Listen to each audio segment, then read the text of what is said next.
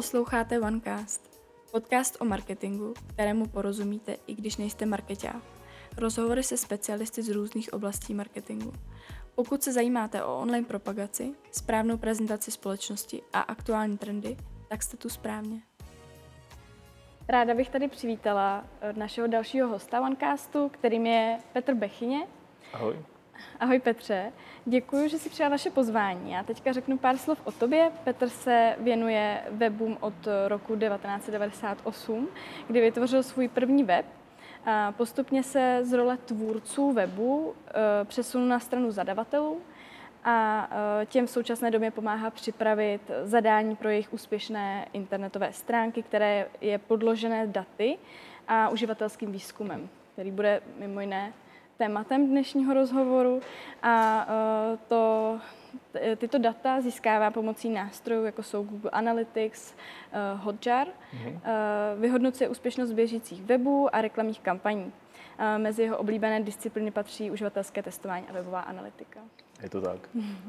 tak já bych začala jednou otázkou, která je vlastně úplně základní, bych řekla. Mám teda nějaký web, který potřebuju vyhodnotit. Tak eh, jak zjistím, jak ten můj web funguje? Tak první, co potřebuješ, tak vlastně musíš vědět cíle toho webu, co tím webem chceš dokázat a vlastně ty cíle by vždycky měly být měřitelné, aby se to dalo vyhodnotit a věděla si, jestli ti to funguje nebo nefunguje. A pokud už máš ty cíle, tak vlastně potom existuje několik metod. První, co bych určitě doporučil, tak jsou data z webové analytiky, třeba z těch Google Analytics, kde se dá poměrně jako dobře zjistit, co lidé na webu dělají a jestli vlastně plní ty cíle, které ty jsi si přece vzala, že by plnit měli. Eh, další jakou věcí je potom nějaká, řekněme, analýza odborníka, vlastně člověka, který už nějakou dobu s tím weby dělá a ví, kde většinou vlastně tlačí bota a kam se podívat. Další vlastně takovou věcí, na kterou je dobré se podívat, jsou samotní uživatelé a zeptat se uživatelů, jakým způsobem je ten web třeba vyhovuje a co vlastně třeba používají nebo nepoužívají, což se dá dělat buď klasickými rozhovory, což je trošku náročnější, případně vlastně nějakými třeba malinkatými dotazníky, který umí jako malinkaté okýnko vyskočit třeba vpravo dole na webu a zeptat se toho uživatele na jednu, dvě otázky, třeba proč na ten web přišel a jestli našel to, co hledal. A vlastně, nebo třeba použít Net Promoter Score, což je vlastně jednoduchá otázka, kde odpoví na škále od 0 do 10 a potom se ho zeptáme, proč tak odpověděl a z toho vlastně získáme většinou poměrně dost zajímavých informací. Mm. Takže takhle asi ve stručnosti, jakým způsobem se s ním dá pracovat. Mm. dokážeš popsat situaci, v jaký uh, tě klienti oslovují? Nebo mm. je, to, je to takováhle situace, že prostě mám web a zajímá mě to, jak mi funguje? A nebo je to spíš tak, že mám tam nějaký problém a potřeba bych ho vylepšit? Nebo třeba asi nejspíš uh, úplně na začátku, když ten web uh, tvořím. Je to tak? Těch eh, vlastně situací je více. Jedna z nich je, když už vlastně mám nějaký web a blíží se čas, kdy ho chci předělat a vlastně, abych získal informace, proč ho předělat, nebo jakým způsobem ho předělat, aby to bylo efektivní a ne, vlastně nezničil jsem třeba nějakou práci už předchozích lidí, tak vlastně je dobré vlastně oslovit nějakého odborníka, který vlastně dané tematice rozumí a díky tomu vlastně zjistit, co třeba na tom webu v současné době funguje a nefunguje a na základě toho vlastně stavět ten nový web, aby to nebylo na základě mých dojmů, ale na základě dat a výzkumu. Což je vlastně jakoby asi nejčastější vlastně věc, kdy mi lidé oslovují. Další věc je, že vlastně třeba tuší, že na tom webu není něco úplně ono, ale nevědí co a hledají vlastně možnosti, jak ten web současný vylepšit, aniž by vlastně museli celý web předělávat, ale vlastně ve spoustě případů se dá jenom optimalizovat a vlastně vylepšovat jeho obchodní výkonnost. A Jednou z dalších věcí je, že třeba přijde nový marketák a potřebuje vědět, jak na tom ten web je a potřebuje někoho nezávislého vlastně nechat se zpracovat audit, jak na tom ten web je a co se s ním dá třeba dál dělat. Mm-hmm. Říkám správně, že když tě osloví na začátku, hned když právě se ten web předělává a ne až potom, když už jako cítí, že, se, že tam není něco v pořádku, tak je to asi pro ně i finančně i efektiv, efektivnější, hmm. že prostě nevynaloží tolik úsilí, když eh, se to udělá hned na začátku, je to tak? Přesně tak. Ono vždycky se to snažím přerovnat třeba ke stavbě domu, taky vlastně než začnete dům stavět, tak potřebujete architekta, který vám pomůže vlastně si vlastně ujasnit myšlenky a zjistit, co vlastně potřebujete a nechat se vést vlastně nějakým odborníkem tím správným směrem. Mm. A vlastně podobné je to vlastně u těch webů nebo aplikací, kde je dobré vlastně zjistit, jaký je aktuální stav a na něm stavět. Mm. Málo kdy vlastně u webu je rozumné vlastně všechno vyhodit a začít stavět na zelené louce. Mm. Takže určitě je lepší vlastně na začátku, kdy vlastně ty náklady ani nemusí být tak velké na to předělání a vlastně dá se to lépe ohlídat už od začátku. Mm. No, ta data jsou tam vlastně ta největší cenost, kterou Přesně z toho tak. starého webu můžeme získat, mm. že tam máme podklad, na kterém se dá stavět, jak jsme Přesně. přirovnali. Um, jaké jsou fáze analýzy webu? Tak vlastně ty fáze nebo ta analýza webu se dá rozdělit na několik jako pohledů, kdy vlastně ten první pohled je vlastně pohled odborníka, jako jsem třeba já, který vlastně už má nějaké zkušenosti z weby a ví vlastně, na co se podívat a kde by vlastně mohla, mohlo být nějaké slabé místo toho daného webu. Takže vlastně první je nějaká jako analýza webu. E, další důležitý pohled je pohled do dat, o kterém jsem trošku mluvil, což často bývají Google Analytics, kde je velice důležité, aby ty Google Analytics byly dobře nastavené, jinak těch dat, který z nich dostaneme, je méně, než by bylo potřeba. A poslední vlastně takovou velkou oblastí, na kterou se velice rád dívám, tak jsou samotní uživatelé toho webu, kde vlastně zase dá se jít buď nějakými dotazníky, buď nějakými malými, o kterých jsme mluvili, nebo i klidně většími, ale vždycky úplně nejlepší je vlastně podívat se nebo popovídat se s těmi lidmi naživo, kde vlastně mm. jakoby z nich dostaneme nejvíce informací. A taky velkou studnicí vlastně znalostí o zákaznicích je třeba nějaká zákaznická podpora nebo lidé z prodeje, kteří jsou vlastně v první linii a s těmi zákazníky mm. se reálně potkávají a znají jejich potřeby, co je trápí a jsou schopní vlastně doplnit spoustu dalších informací, které třeba lidé z managementu nebo z marketingu nevidí. Mm. Jedna z těch fází, které jsi zmiňoval, uh, uživatelské testování teda, hmm. to, to, když se bavíme se zákazníkama osobně, tak nebo řekni nám vlastně, co je user experience, co je uživatelské tak vlastně user experience se často vlastně zmenšuje, nebo často lidé vidí, vidí jenom vlastně jeho výstupy, co jsou vlastně většinou wireframey, což jsou nějaké, říká se tomu, jako drátěné modely toho budoucího webu, což si můžete představit jako takové plány těch budoucích webů které nejsou barevné, často jsou jenom černobílé a jde spíše o ty principy, kudy by ty lidé tím webem měli jít. Mm. Ale to vlastně celý user experience je mnohem jako širší obor, kde začínáme opravdu výzkumem a snažíme se pochopit, jak uživatelé fungují, co je trápí, z čeho mají naopak třeba radost, co potřebují na tom webu splnit. A na základě toho vlastně vymýšlíme řešení, jak vlastně jim pomoci tím uživatelům, aby vlastně byli schopní naplnit ty své potřeby na tom našem webu nebo v naší aplikaci, případně kdekoliv jinde vlastně v té zákaznické cestě a díky tomu vlastně splnit ten svůj úkol. A následuje vlastně okamžiku, kdy navrhneme to řešení, tak se snažíme vytvořit, kde potom už do toho zasahují i jiní odborníci a nakonec vlastně testujeme, jestli jsme splnili vlastně ty jejich očekávání kde vlastně jednou z těch metod, o kterých jsme se trošku jako bavili, je právě uživatelské testování, kde vlastně ten princip je takový, že když se budeme bavit třeba o webu, tak máme nějaké typické úkoly, které chceme, aby ty lidé na tom webu byli schopni zvládnout i bez nápovědy. Mm. A vlastně, takže první fázi je, že si sepíšeme vlastně úkoly, které chceme, aby ty lidé na webu zvládli. Další vlastně fázi je, že seženeme ty typické uživatele našeho webu ať už jsou to třeba naši zákazníci, čtenáři nebo kdokoliv, nebo uživatelé nějaké aplikace a vlastně domluvíme se s nimi zhruba tak na hodinku schůzku, kde vlastně to sezení začíná tím, že si společně řekneme, jakým způsobem vlastně testování bude fungovat. Potom vlastně se snažíme s nimi chvilinku povídat, aby se trošku uvolnil a zapomněli na to, že na ně někdo kouká a že někdo nahrává. Mm. A díky tomu vlastně jsme schopni o nich zjistit i spoustu dalších informací, pak je ta samotná fáze testování, kde vlastně tomu uživateli se snažíme navodit atmosféru, jako by byl třeba u sebe doma nebo v kanceláři a vlastně dáváme mu ty jednotlivé úkoly. A vlastně sledujeme, jakým způsobem je schopný ty úkoly na tom webu nebo v té aplikaci plnit. A na konci si s ním vlastně povídáme o tom, jak se mu s tím webem pracovalo, jestli byl schopný splnit ty dané úkoly, kde třeba se nejvíce zasekl, co mu naopak přišlo jednoduché a vlastně díky tomu, že vlastně tohle provedeme zhruba z 5 až 6 uživateli, tak jsme schopni odhalit zhruba až 80% problémů s použitelností. A super je, že vlastně to uživatelské testování se dá dělat vlastně v jakékoliv fázi toho vývoje webu nebo aplikace. Že nemusíme čekat, až ten web je hotový, ale můžeme začít třeba už vlastně ve fázi těch wireframeů, kde vlastně máme jenom nějaké návrhy nebo nějaký, nějaké skici, jakým způsobem vlastně by ty, by ty budoucí stránky nebo aplikace měly fungovat. A už v tomhle okamžiku jsme schopni vlastně to s těmi uživateli testovat. A vlastně čím dříve my tohle ukážeme uživatelům, tím máme větší šanci odhalit potenciální problémy a díky tomu vlastně ušetřit eh, obrovské množství peněz vlastně za vývoj, grafiku a podobně. Protože vlastně všechny tady ty problémy jsme schopni postupně odchytat už vlastně v rámci toho vývoje. A potom vlastně v okamžiku, kdy se ten web spustí, tak ho můžeme ještě jednou finálně otestovat s uživateli a najít případné další potenciální problémy.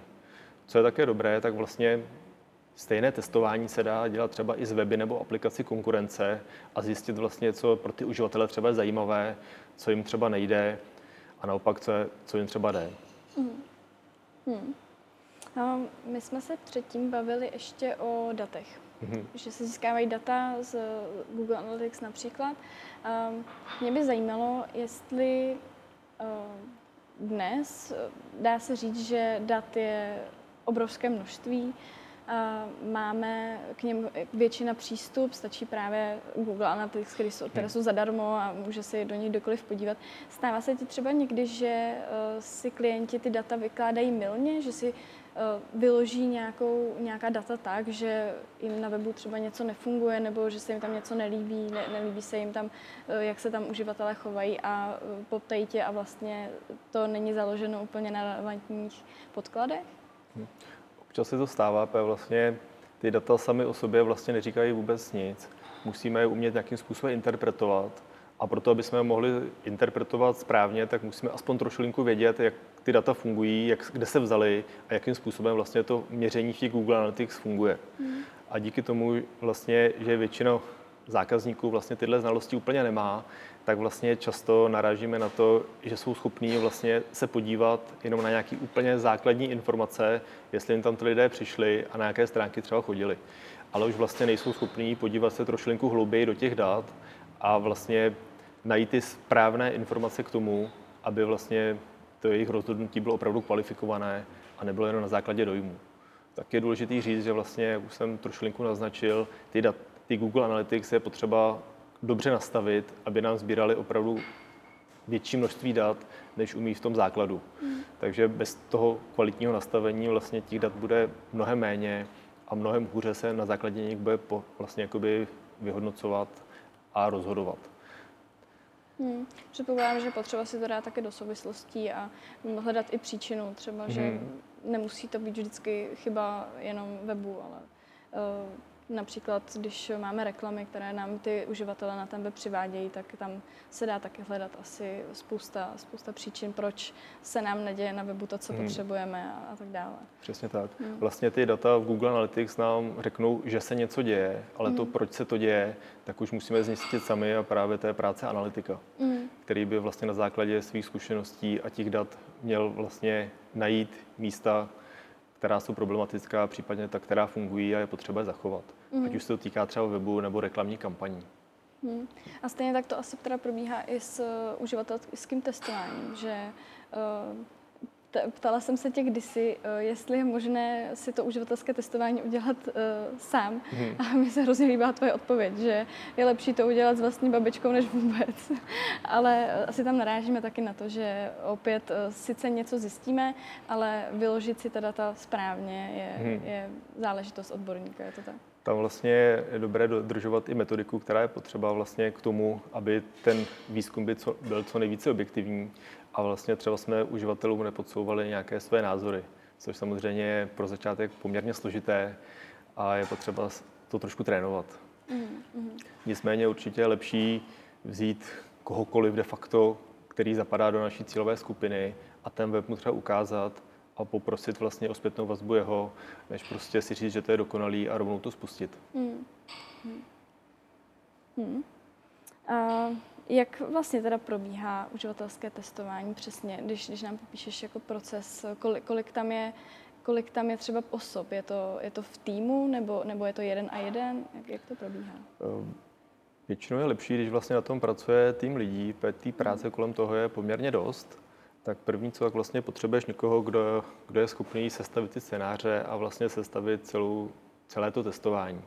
Pak potřebuješ v ideálním případě někoho, kdo je schopný se dostat k té cílové skupině a najít ty správné lidi, aby vlastně ten feedback, který ti dají, byl relevantní. Mm. Pak potřebuješ moderátora, který vlastně jakoby celé to testování moderuje a vlastně sedí s tím uživatelem jeden na jednoho, kde vlastně v ideálním případě se na to používá taková laboratoř, kterou známe jako z televize, kde je takový to polopropustný zrcadlo, kde na jedné straně sedím třeba já jako moderátor a ten participant a na druhé straně vlastně sedí tvůrci toho webu a zadavatelé, kteří nejsou vidět a jsou v nějaké té temné místnosti.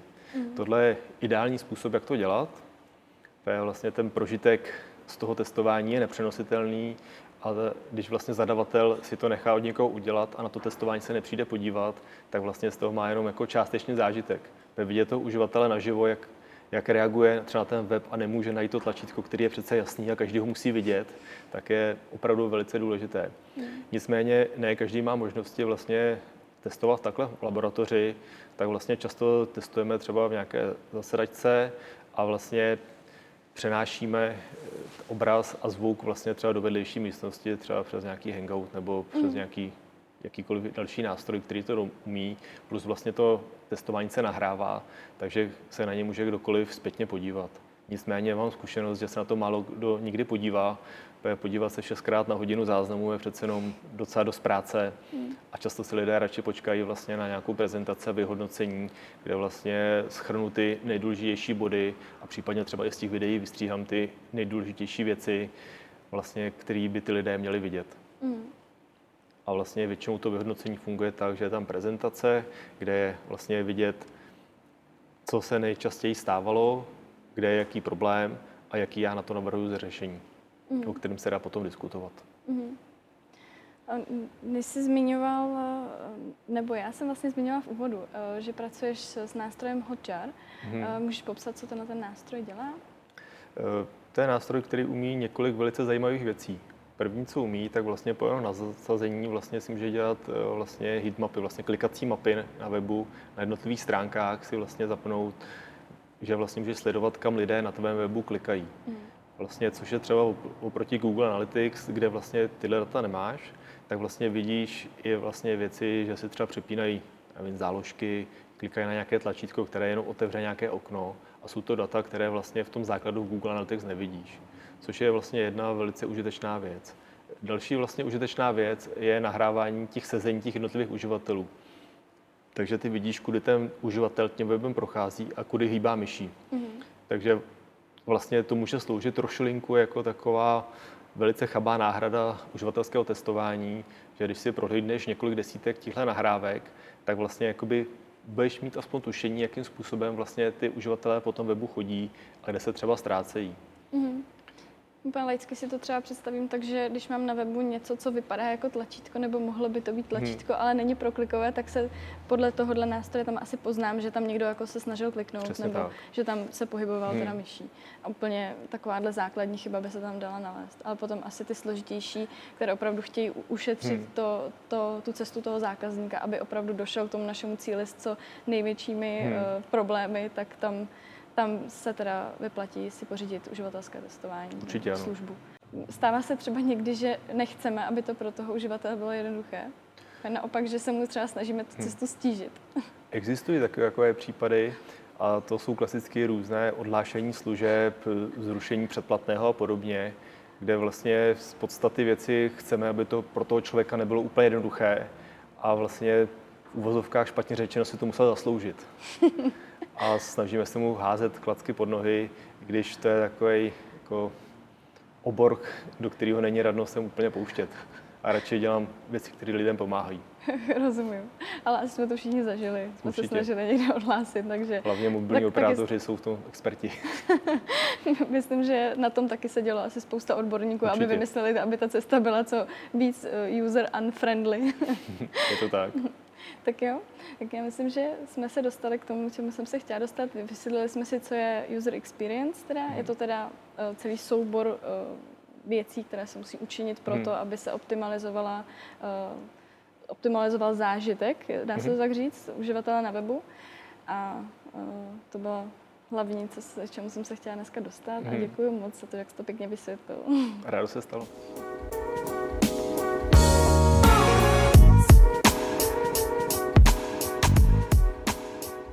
Podcast vám přinesla agentura OneBerg. Specializujeme se na B2B a HR marketing. www.vanberg.cz